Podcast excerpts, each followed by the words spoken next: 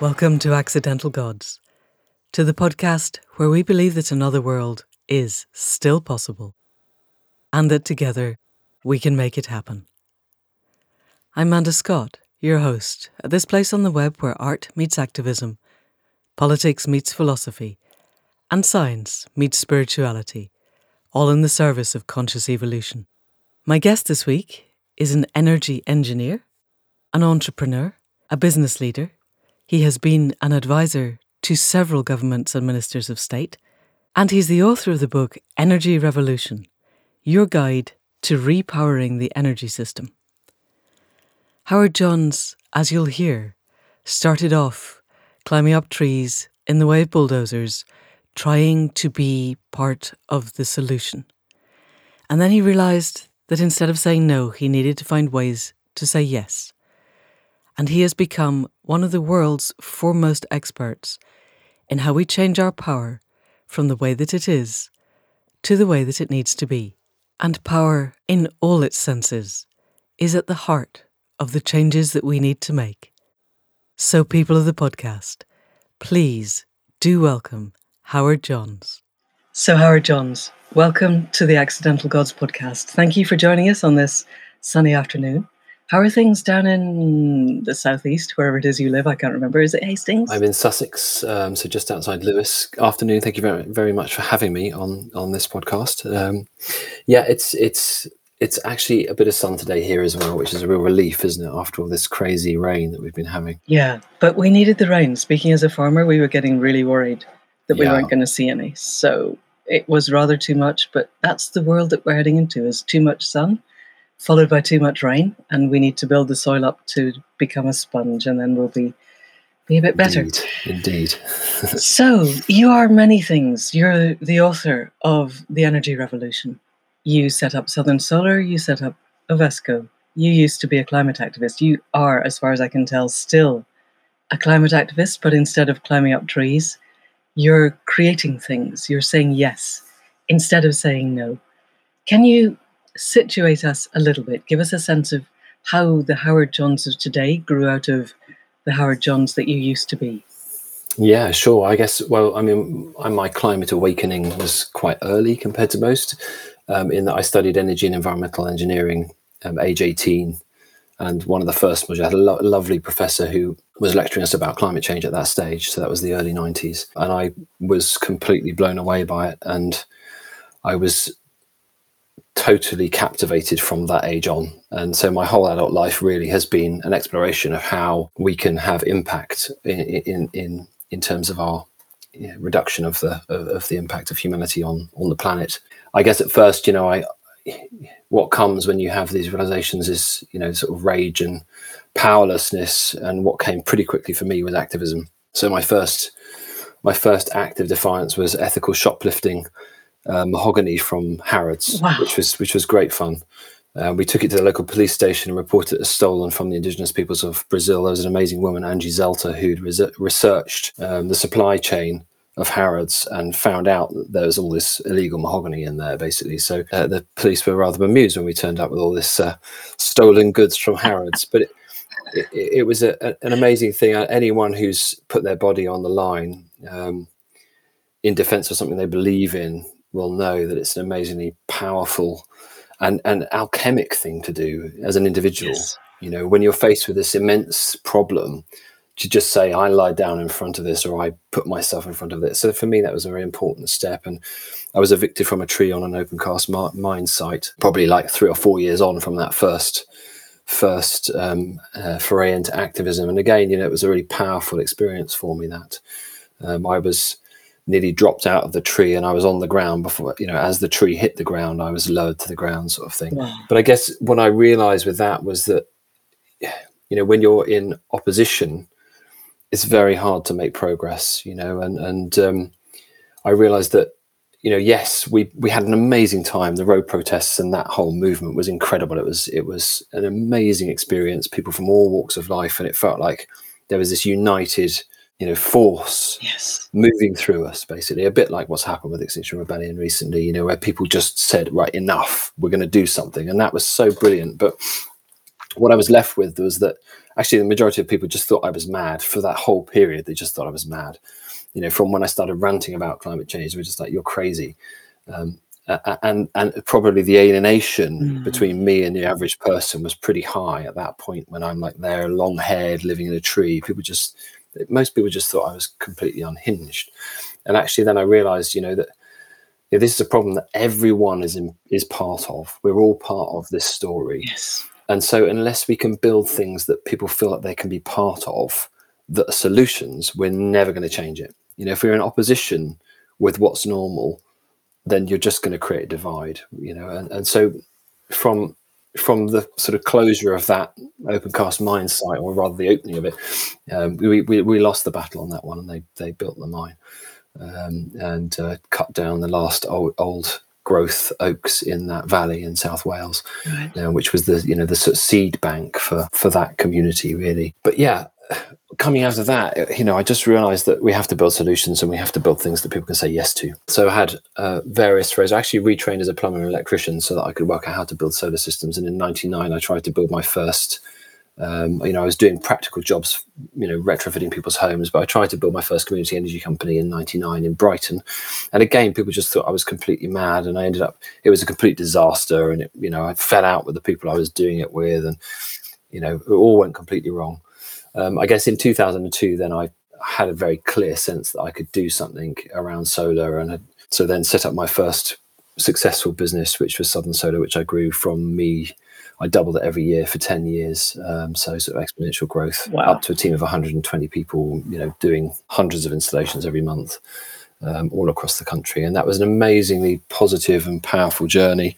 Sadly, ended with um, taking the government to the High Court three times, and I found myself in the activist seat again. Oh, wow. uh, I did six weeks straight where I was on, you know, at least one um, broadcast media outlet a day, if not five, um, and I was on the front of the FT and the Independent on Sunday, and you name it. And I ended up then, you know, being absolutely in loggerheads with the minister after being a, an advisor to the previous minister. Then I was suddenly the protester with the, the, the, the, conservative minister at the time and and was ritually marched out of Whitehall and told never to come back. Oh, and sadly then had to close Southern Solar and um, you know it was a really very challenging and painful period. Was this then at the transition from the last Labour government to the Tory government when they came into power and just shut down community yes. solar? Yeah, exactly that. And was this? Yeah, exactly that. Do you know why they did that? Because as far as I understand it, it wasn't just you. There were eighteen thousand jobs lost overnight, and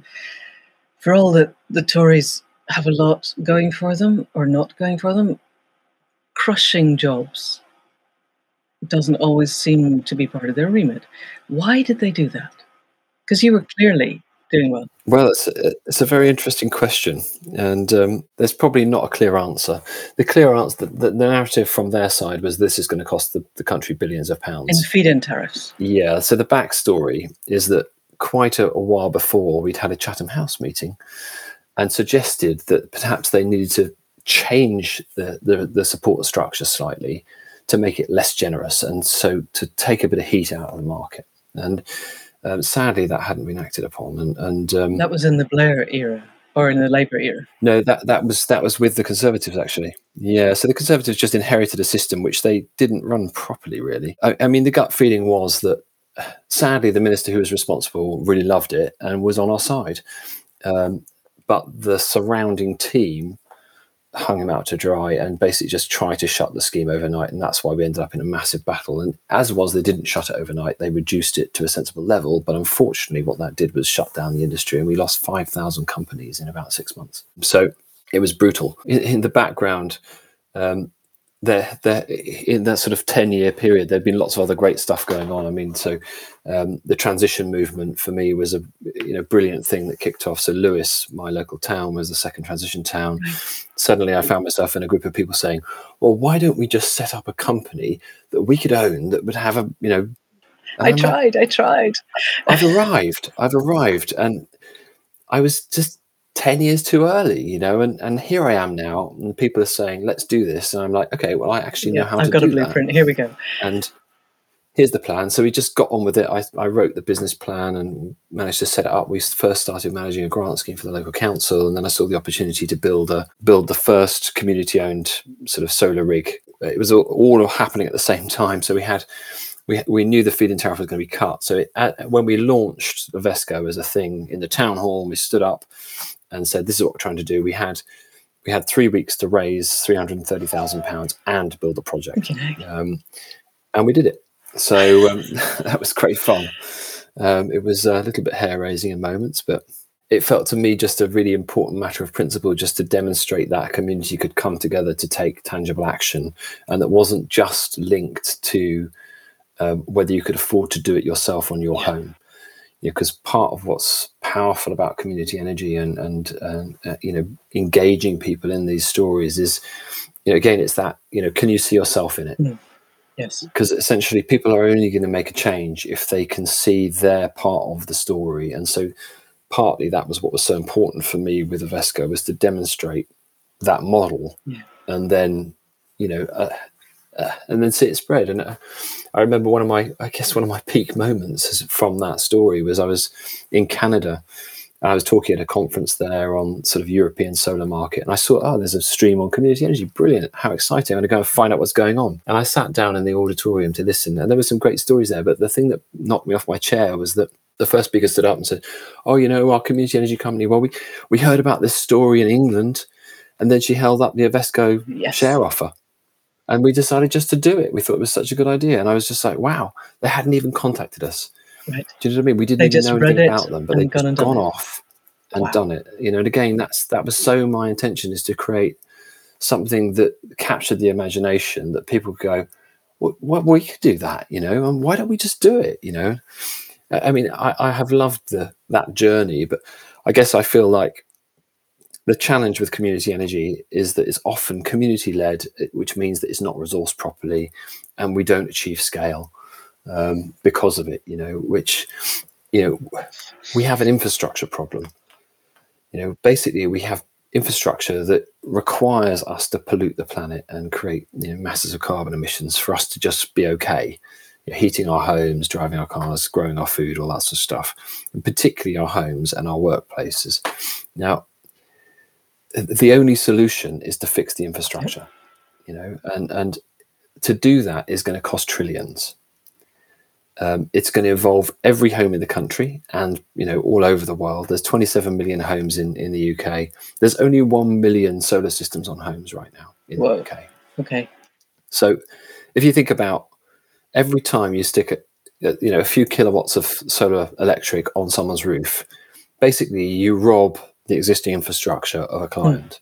Hmm. Effectively, they become a they become a drain on on the utilities rather than a rather than a profit center.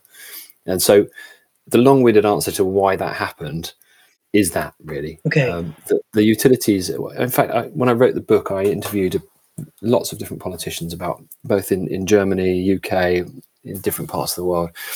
A lovely woman, Laura Sandys, who um, works in energy now, whose father was the guy behind the Clean Air Act, and he was very supportive of the renewables industry, who was an advisor to, to the ministers and sort of stuff. She said to me, Well, you know, Howard, utilities know their business model is over. They know they've got 10 years at best, but they're playing for 20. And the way you play for 20 is you control the political process. You know, and that that is the truth of what was going on. So this is we're sailing towards the edge of the cliff and we know we're going to fall off the edge of the cliff, but we're going to slow the ship down a little bit so that we can carry on partying. But that's going to make the fall off the edge of the cliff more inevitable, basically. Yeah, well, and again, you know, this is the whole stranded assets thing. You know, if you think about the business models of the utilities, their business model is I own this big lump of power generation. Now I've invested X hmm. hundred million into building it. Now the business model is you guys at the end of the pipe, at the end of the wire, you are going to pay for this for the next 25 years. So if you suddenly start deserting me, I can't pay my investors back.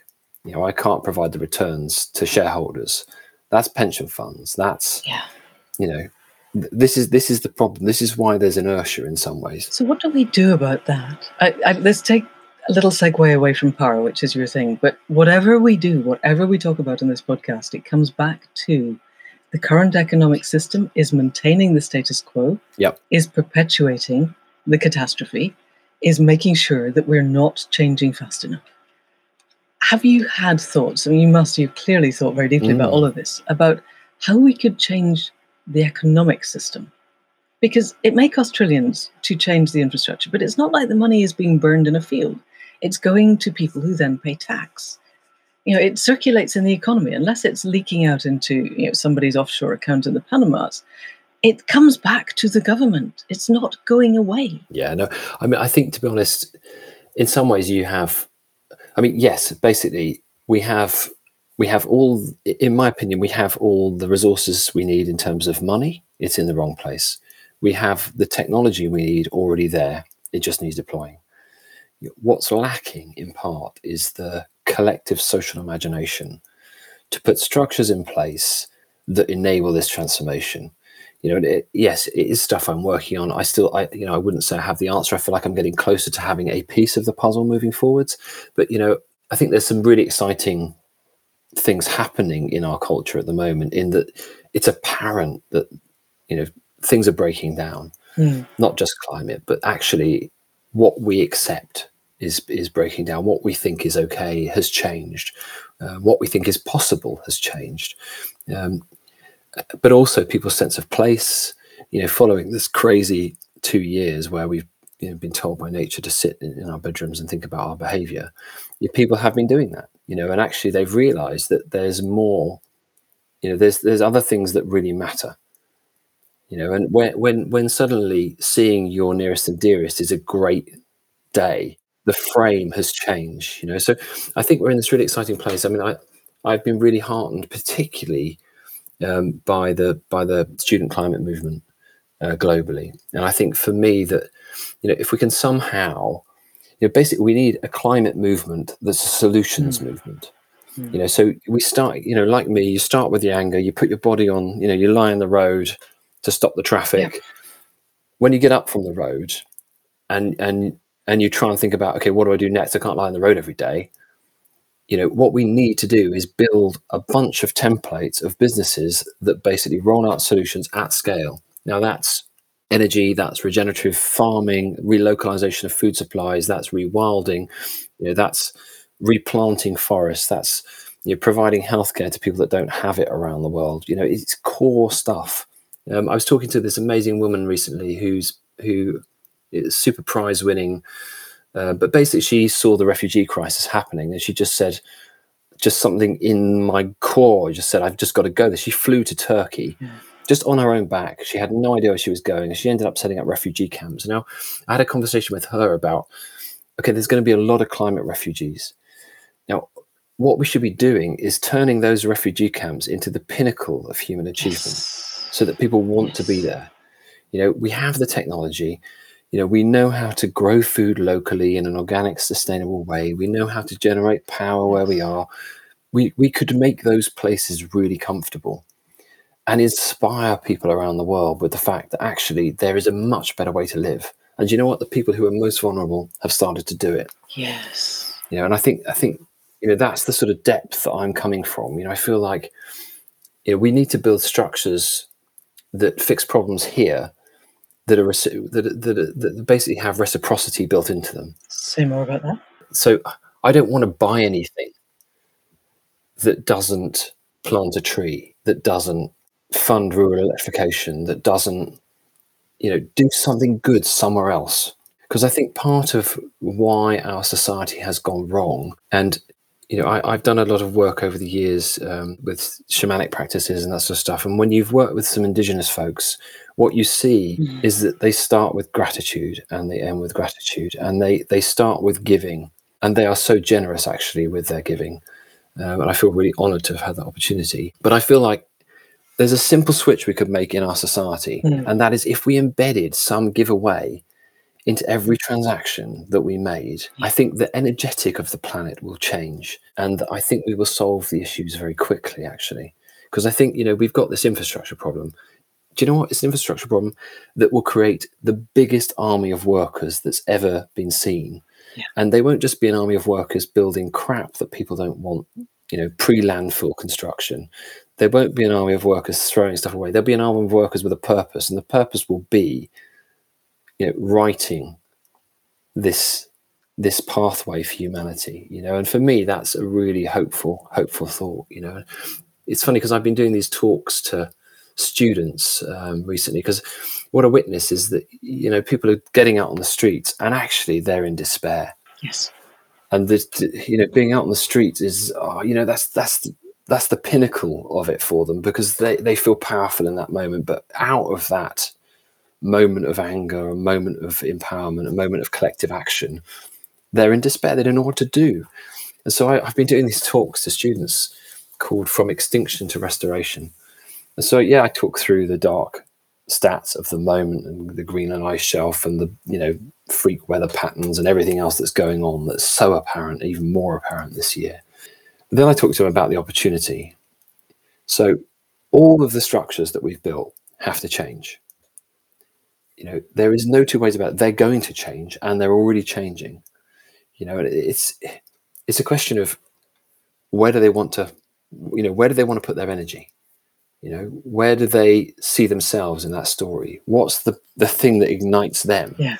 You know do they want to get involved with yes. replanting the amazon rainforest? Do they want to get involved? Do you know what i mean? There's so many areas you could work on.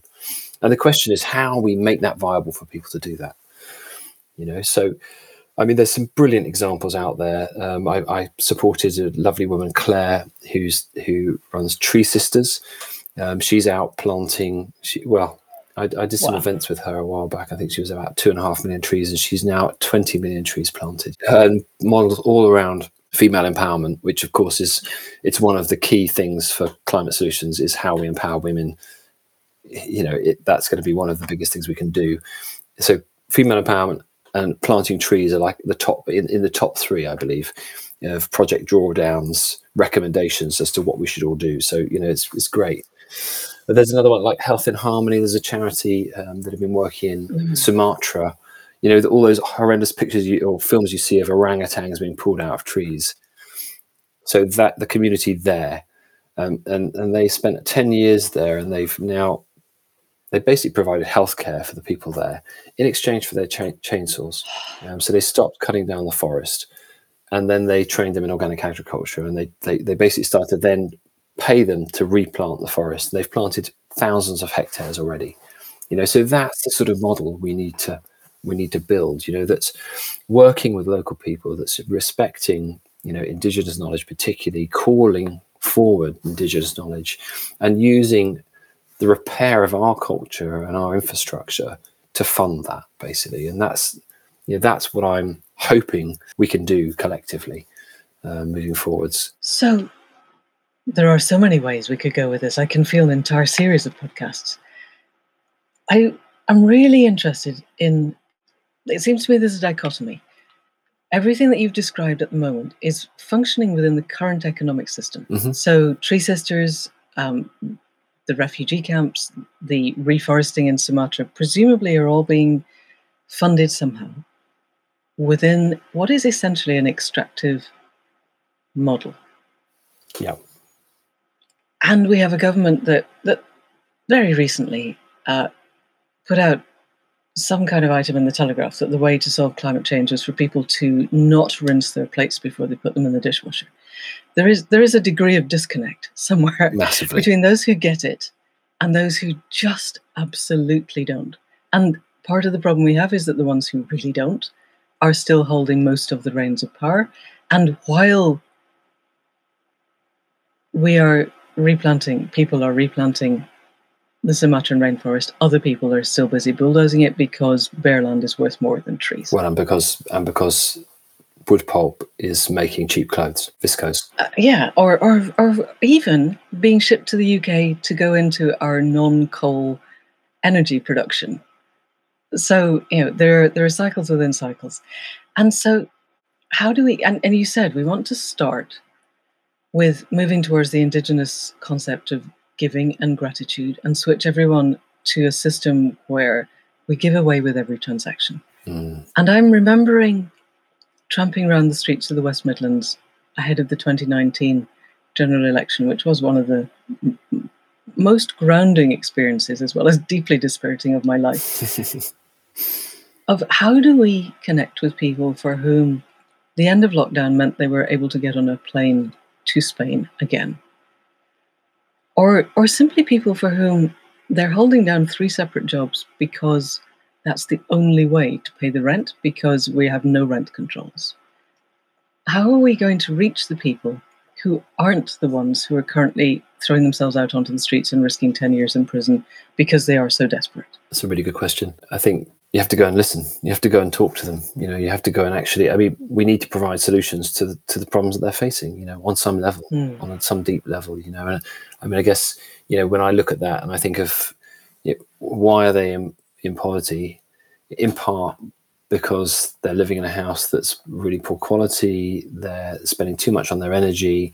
They don't have decent nutrition in their lives. You know, these are things that we could so solve. Yes. And actually they could be a win-win uh, for for many aspects. I guess you know you, you started talking about the economic system, and on the one hand, yes, we need to shift to a circular economy, one that's not extractive. Yes, definitely.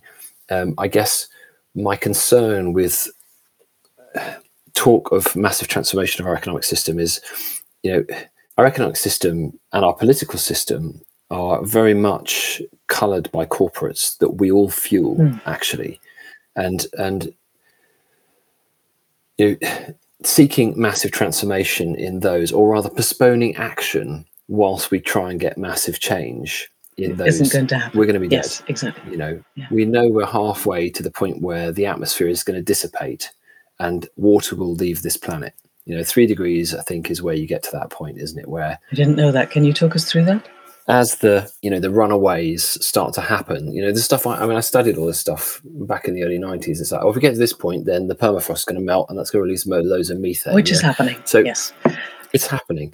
So the inertia is something that people don't really understand the inertia of the climate change we've unleashed is something we don't understand the planet is going to keep warming if we stop all emissions tomorrow the planet will keep warming for you know, and we planted 50, you know, if we planted a trillion trees, the planet's still going to keep warming for 50 years at least, if not a few hundred years. You know, if we carry on as we are, we'll be racing to four and a half degrees before we know it. Yeah.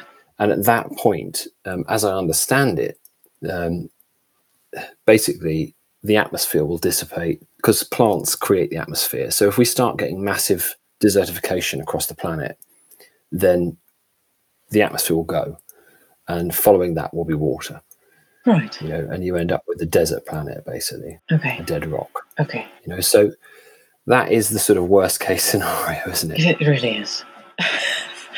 and and again, when you look at when you look at you know the sort of regional impacts, um, you know there's this concept that if you um, you know like, like human body you know if you get more than 30 30 percent burns you're likely to die yeah. um, now, if we scorch enough of the planet, then basically it's likely that the ecosystem will go into sort of self-destruct mode because of those re- reinforcing feedback loops. Right. So things like the Amazon rainforest, you know, if you deplete a certain proportion of that, then it will start to basically be unviable because it creates the rain.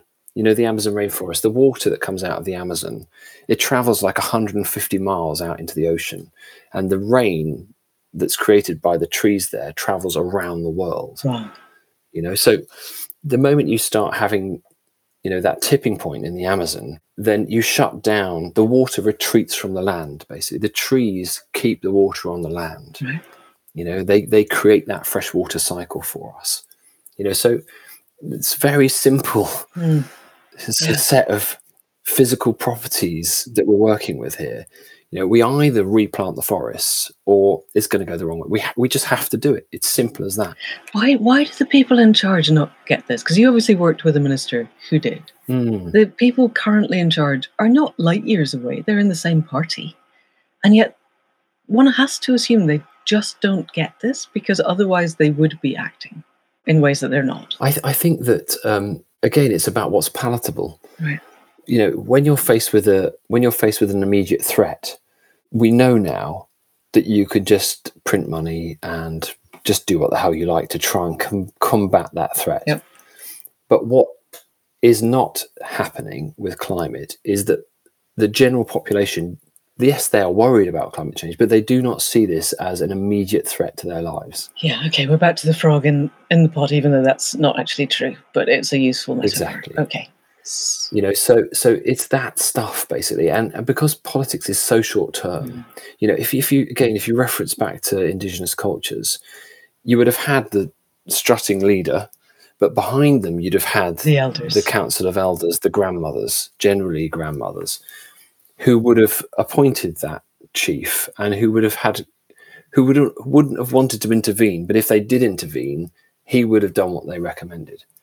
You know, and that's what's missing. Again, you know, someone said that the like the American political system was based on the um, Anishinaabe uh, teachings, basically, and their law or great law of peace, and they missed, you know, the electoral colleges the bits where you select the candidates was actually meant to be the council of elders and they you know they basically got that wrong Didn't they just? so not only did they have slavery in there at the start which was you know obviously completely wrong they had this missing piece So they took the bits that suited them and they ignored the bits that they didn't want.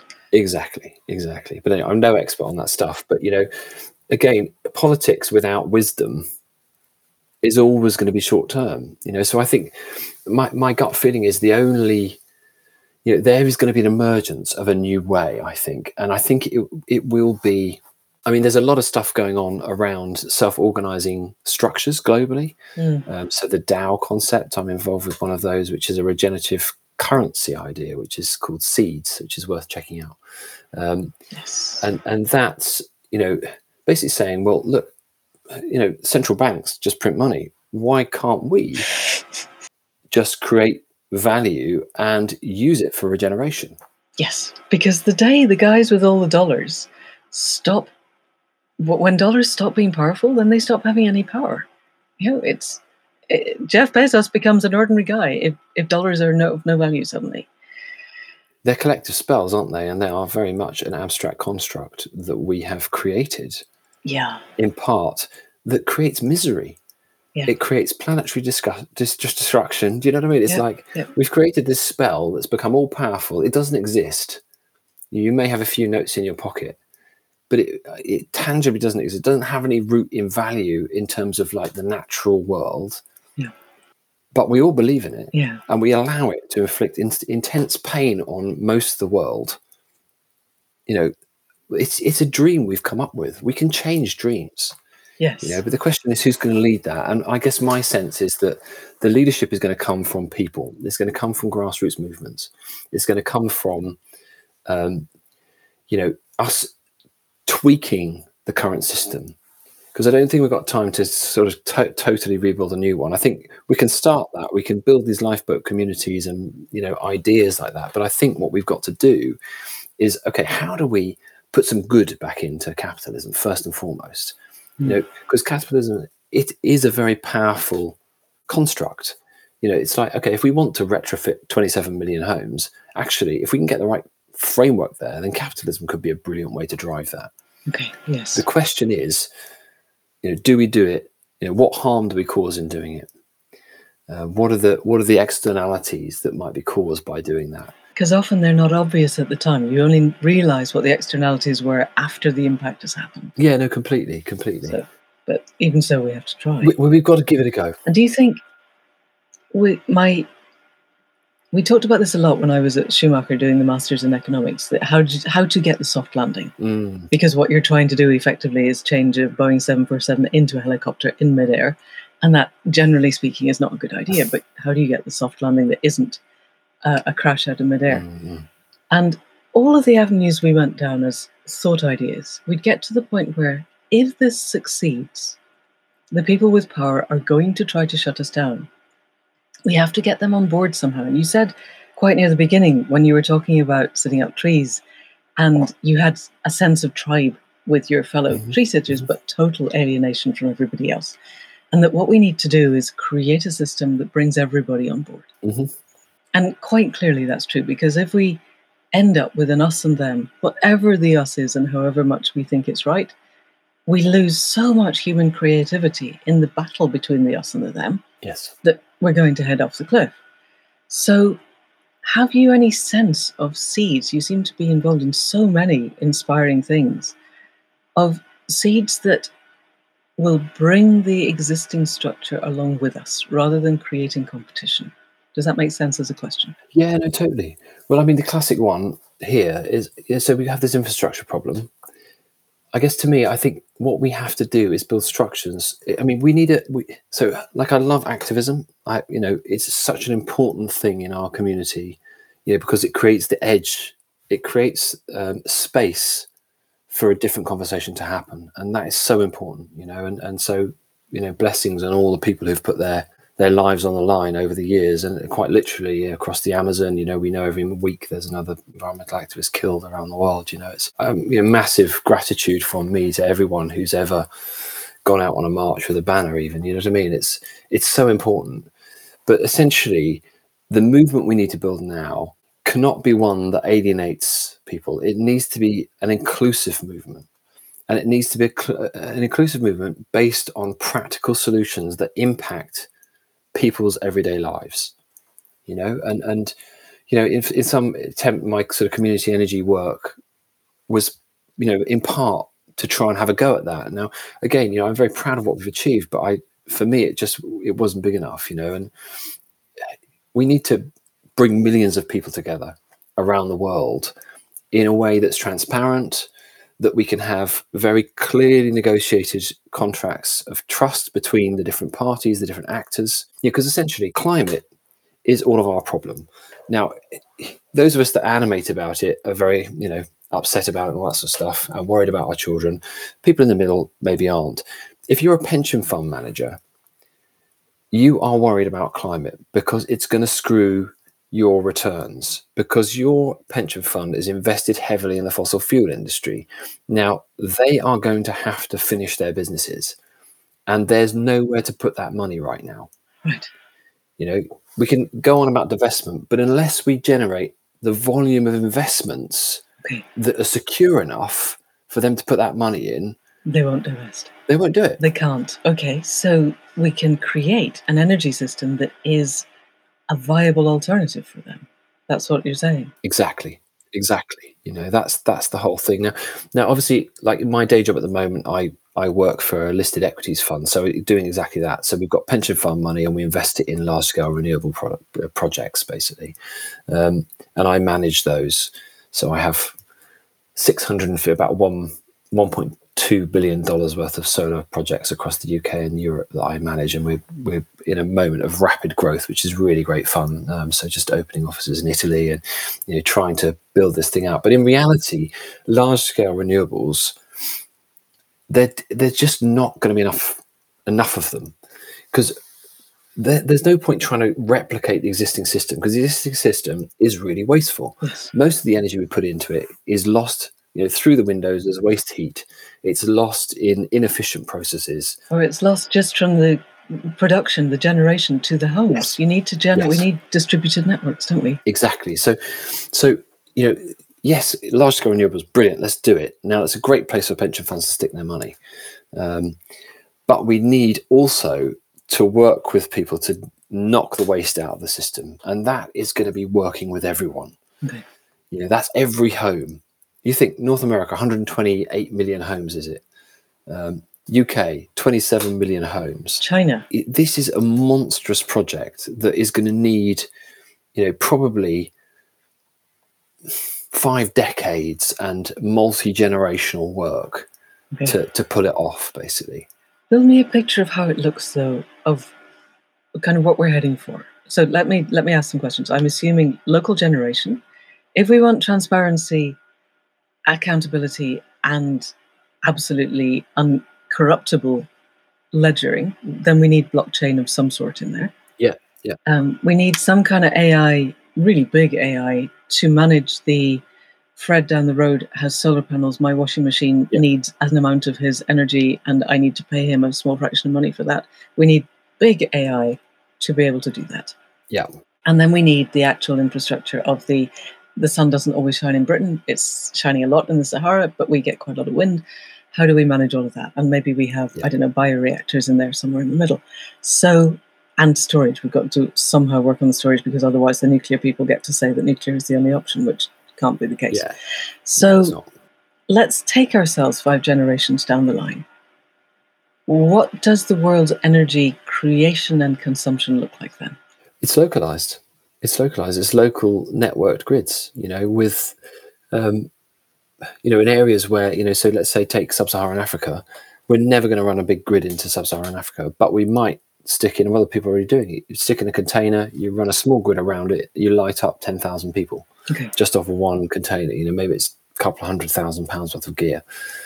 You know, that is happening now. Okay. So at the moment, that's a risky project. Your pension funds don't want to stick their money into that because they're not sure how they're going to get their returns. Yeah. Even though the guy who's doing it can tell them, and you could you could go and invest um, in companies doing that at the moment, because the pension funds they're you know they want to invest a 100 million at a time, not a couple hundred thousand, you know, because they're managing multi billions. So you know, essentially, what it will look like is that we will how we are now is loads of external inputs come in to make our lives happen and you know we have no thought for the fact that the gas we're burning has been mined you know extracted in qatar and shipped around the world as a liquid turned back into a gas when it got here and then we're burning it you know just without even thinking in a power station where two-thirds of the energy is being wasted anyway Let's You know, go it's straight up the chimney. uh, yeah i mean or in a gas boiler where Yeah, you know, two thirds of the energy is going out through the window and the roof anyway. You know, it, so how it looks is that we stop that leakage. Is that we, you know, basically create a structure where you know we don't need external inputs in the same way, and maybe we only need external inputs in a sort of balancing mechanism. You know, so maybe there's certain times of the year where we really need that offshore wind farm to basically power our communities. I guess you know we, we you know those of us of a certain age who have lived through the internet arriving and the massive transformation we've seen in in that process. Now you know when i was a kid you went to the library and that was amazing because you could find out all this different stuff and you could go and look up how to make a, explosives and you know mm-hmm. what i mean? Now Yep. you have the internet and it's just there. And and the the important transition or tr- transformation that we've all been part of with the internet you know, it's happening here in this moment is that you have become a creator you have got a platform that you would never have had before. Now it's the same with energy and i think it's going to be the same with many other systems. Um, you know so again as computers travel through all the different parts of our lives they will transform how we run things basically. And they are at the early stages of that with energy. Um, but essentially you're completely right. We're going to have you'll be a generator. Um, you'll use a lot less energy than you use now. Um, potentially you'll be able to trade energy with your neighbor um, or you may have an ability to just gift your energy or gift the financial benefit from the energy you're not going to use to a project somewhere else. You know maybe you know there's a refugee camp that's trying to raise 100000 pounds and you're on holiday you switch it so that it's going to just donate that that that the value of that energy to that project. You know that's the sort of thing i'd like to see. Um, but i think that's you know that's where we're going. And if you think about transport you know at the moment we have these cars sat around. Again highly wasteful 30% efficient. Electrification of transport is it's really sensible but there's a huge bunch of questions around it. And the more we can share resources around transport firstly let's not commute to work every day. We've shown we don't need to um, in the last two years. Let's let's let's actually rethink how we operate our businesses and that sort of stuff so we don't have these crazy rush hour rubbish where everyone's but you know your car is sat 97% of the time Yeah. So we just start leasing cars. You don't need to own a car anymore if you can just lease it. And I mean, yes, maybe it will be self-driving cars, or maybe at first it will just be cars that are on our app. Uh, that you know, there's ten in your community. You know, it's two streets away, and you can you know log on, get it for an hour. And it doesn't have to be Uber. It doesn't have to be a company sucking the money out of the community. It can be a community owned project. It could, it could. Um, I mean, I think there's some brilliant startups out there doing this sort of stuff. So one of my favourites at the moment is um, uh, Sono Motors. It's in Munich, um, and uh, they have a car that you'll be able to buy in England. I think later this year, called the Sion, um, and it's an electric car. But it's paneled entirely in solar panels, so it does about ah. 25 miles a day just off the sun. But the the uh, the thing that I really like about it is that it comes with an app, so you could stick it outside your house and you could make it shareable with your neighbors. You know, just straight off, you'll have an app to be able to coordinate how you share that resource. You know, so if you think about the impact of that, let's say we go to that in 10 years, 20 years' time, we only have 10 to 20% of the cars. And actually, we need to only have 10 to 20% of the cars because we haven't got the resources to build the billion cars. You know, we haven't got the time and energy to waste on that vanity, frankly. Hmm. We've got to be much more pragmatic about this stuff. So we only have 10 to 20% of the cars. Now, what does that do to the urban space? What does that do to our streets? It frees them. Yeah kids can start playing. You know, suddenly you're going to have space. Kids can start playing. We could grow food. We could plant an orchard yeah. in central London. Yeah. Do you know what I mean? That that is the future. And what does that do for us? So we've got extreme weather. What does trees do to a street? It reduces the temperature. You know, it reduces the extremes. It reduces the extreme cold. It reduces the extreme hot. It also absorbs water. You know, so if we're faced with a time where we're going to have more extreme weather, and and you know all these multiple impacts, there, there's so many things that could move in the right direction if we get this right. But what we need to do is is you know basically talk to people about what's coming. Mm. And, and create visions of how it could be that feel better than how it is now, not a desperate reduction. And firstly, get them on the you know what's the first step we could all take collectively. So, what is the first step we can all take? Well, I mean, I think a, a, movement globally to mass retrofit our homes and to basically fund other people to have access to basic needs like water and electricity in other communities that don't have it. A great rebalancing movement is what's required. And uh, I mean, it's something I'm dreaming on at the moment. Brilliant. But um, I hope to be able to do something at some point in the very soon, in the very near future, to, to start making that a reality. But you know, I think it's it's a very exciting time because we do have many of the things we need. Mm. You know, like just even a few years ago, like the social organizational structures. I mean, for all the darkness around things like social media and you know those platforms, they're immensely powerful. And if we could get the right stories being told, and if we can get the right agreements and trust between the individuals involved, yes. then I think there's no reason why we couldn't move the dial on these things very, very fast, basically. Yes. Are you familiar with the Consilience project, Daniel Schmachtenberger and Tristan Harris? No. Tristan Harris is the guy who wrote, sorry, made The Social Dilemma. He used to be in he used to be in Google's ethics division until he realized it wasn't ethical. Set up the Center for Humane Technology. Schmachtenberger, I think, is probably the Einstein of our time. He's extremely oh, bright and the, they've created this project, which is only going to run for five years. It's a self-limiting project to look at exactly how to do that, um, how to make social media a, a, force for for actually bringing people together instead of actually actively dividing them. Yeah. So um, I'll send you the podcast that that's linked to. I think you'd find it great, really inspiring. So when you have that dream up and running, we'd mm. really like to invite you back to the podcast to talk about it because everyone who listens to this, part of what we're here for is to give people a sense of agency. Yeah. And what can they do? So already, anyone who isn't retrofitting their home, they can go out and start at least looking how to do that yeah. and looking how to help their community yeah. do that. And I noticed that Ovesco, which has been going a while now, has something on their website where you, if you think your own community can perhaps be part of that, you can connect with them and they'll help you to build local power in your own community because we could be doing this now. Yeah, no, totally. Totally, totally. I mean, it's it's wide open. It's wide open. I would say. You know, I think there. I mean, there are a whole bunch of barriers, and I think, you know, what's needed is again. I see. I, I sort of feel a quite a sense of responsibility in that I've had this amazing journey, you know, and I feel very, very lucky with all the gifts. And uh, yes, I've had some hard moments, but I've had an incredible, exciting, and fun journey and I've been given lots of knowledge along the way around different things. And so I really see it as a responsibility to try and make it easy for people to join this story in some way, you know, and that's partly why I wrote the book back then because it just seemed that there's so many examples out there, and you know what I what I had the privilege of doing was speaking to some of my heroes all over the world and getting their stories, you know, because essentially people see you know see these movements that happen as great amazing things and those people must be incredible, but they're just like you and me, frankly. They're people. Most of the time, they just happen to decide to give it a go and were successful, you know, and they failed along the way. And, you know, but again, it comes back to that thing of, you know, we need to paint the picture so that people can see themselves in the story. Yeah. At the moment, climate's just like, it's just this great, scary thing.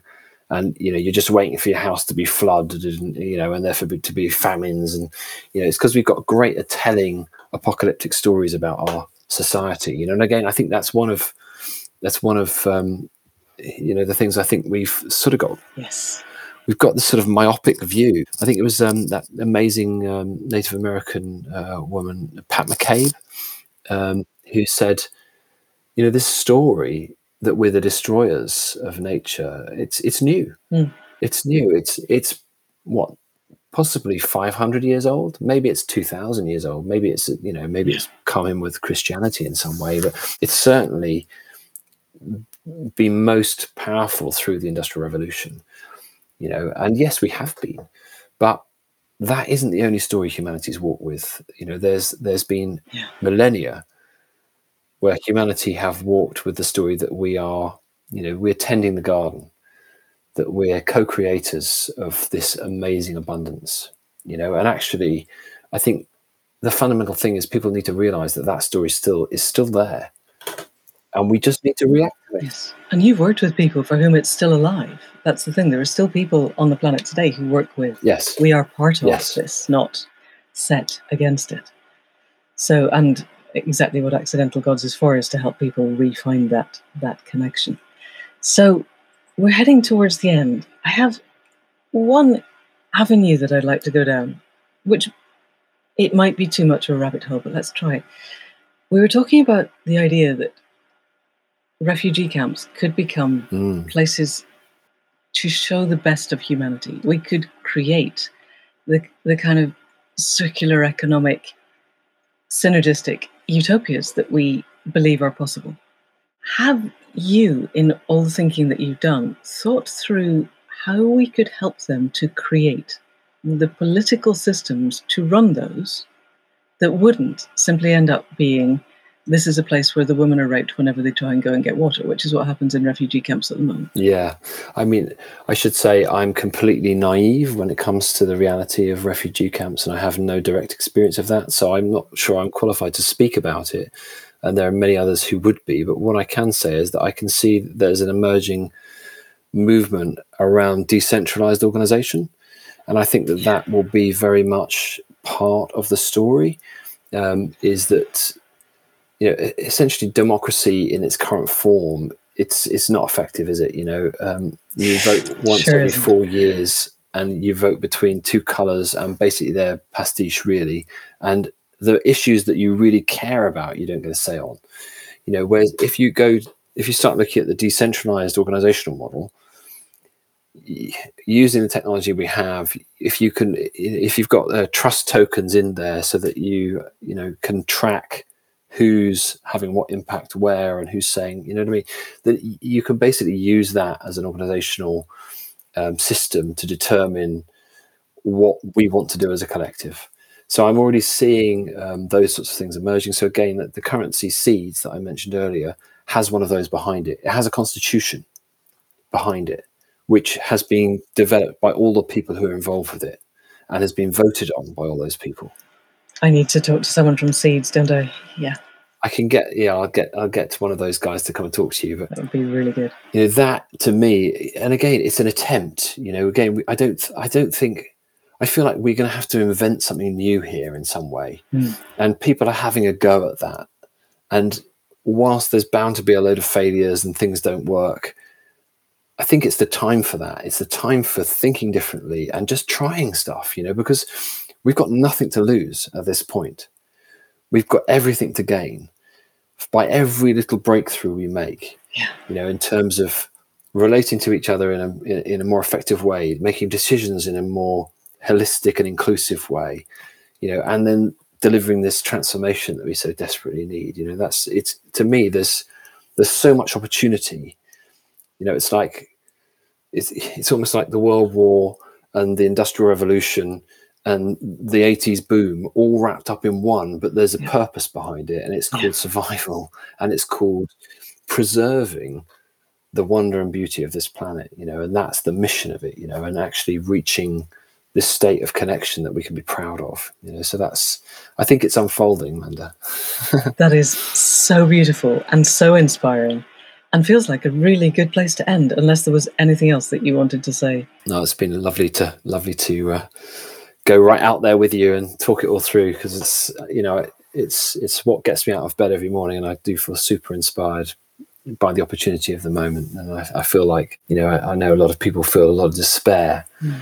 um, and i you know i walked with depression for many years but i feel the most hopeful and most excited that i've ever felt you know so it's good to share that with people. Fantastic. Thank you so much for coming on to the accidental gods podcast. It's been such an inspiring episode. Thank you. Oh, thanks for having me. And that's it for another week. Enormous thanks to Howard for the depth and heart and integrity and intelligence of all that he has done and is doing. He's an extraordinary example of the change that one person can make when they realize what needs to be done and find ways to do it. And last week we said that if you do one thing, change how you find your food. This week, if you do one thing and you haven't already done it, change where you get your power from. Shift to one of the renewable energy providers, and if you can, shift to one who actually makes the energy rather than one that buys it and packages it on. And then, if you have the bandwidth, if you have the means, if you have the time and the energy and the contacts, see what you can do to create community energy production in your local area because the more that we can shift to a distributed local network rather than the centralized network we have now, the faster we move to renewable, genuinely regenerative energy production. And that's it for now. Enormous thanks to Caro C for the music at the head and foot and for the sound production. Thanks to Faith Tilleray for the website and the tech, and thanks to you for listening. If you want to know more, if you want to find the show notes and other podcasts and our membership program, then please go to accidentalgods.life. And on the events page, we have two events coming up in September. On the 5th at 5 o'clock, we're having a book club with Ece Temelkuran, who is with us in podcast 74, author of Together and of How to Lose a Country. Ece is one of the sparkiest, most fun people we have ever interviewed and she'll be coming to talk to any of you who come along to ask the questions that you've always wanted to ask of an internationally celebrated author. It's free, you just need to register on the website at the events page at accidentalgods.life, so do come along. And then two weeks later, on the 19th, we're having one of our Accidental Gods gatherings. Six o'clock to nine o'clock UK time, which is currently British summertime. We're exploring a mind as deep as the sky. This is three hours of diving deep into the work that we've been doing since we began. The ways of finding authenticity and integrity, the ways of connecting to the more than human world, such that we can ask the question, What do you want of me? and hear the answer in ways that feel real to us. And all of that comes back to how we use our thinking space the places that we have access to, the ways that we can mold our thoughts, to mold how we feel, to mold who we are in the world, what we do, and how we be in the sense of interbeing. So, whether you've been working with us from the beginning or haven't worked with us at all and want to find out what it's like, do come along. It's a Zoom call. You don't have to go anywhere. You just have to find a place to sit and to be in reasonable quiet. And that is it for now. See you next week. Thank you and goodbye.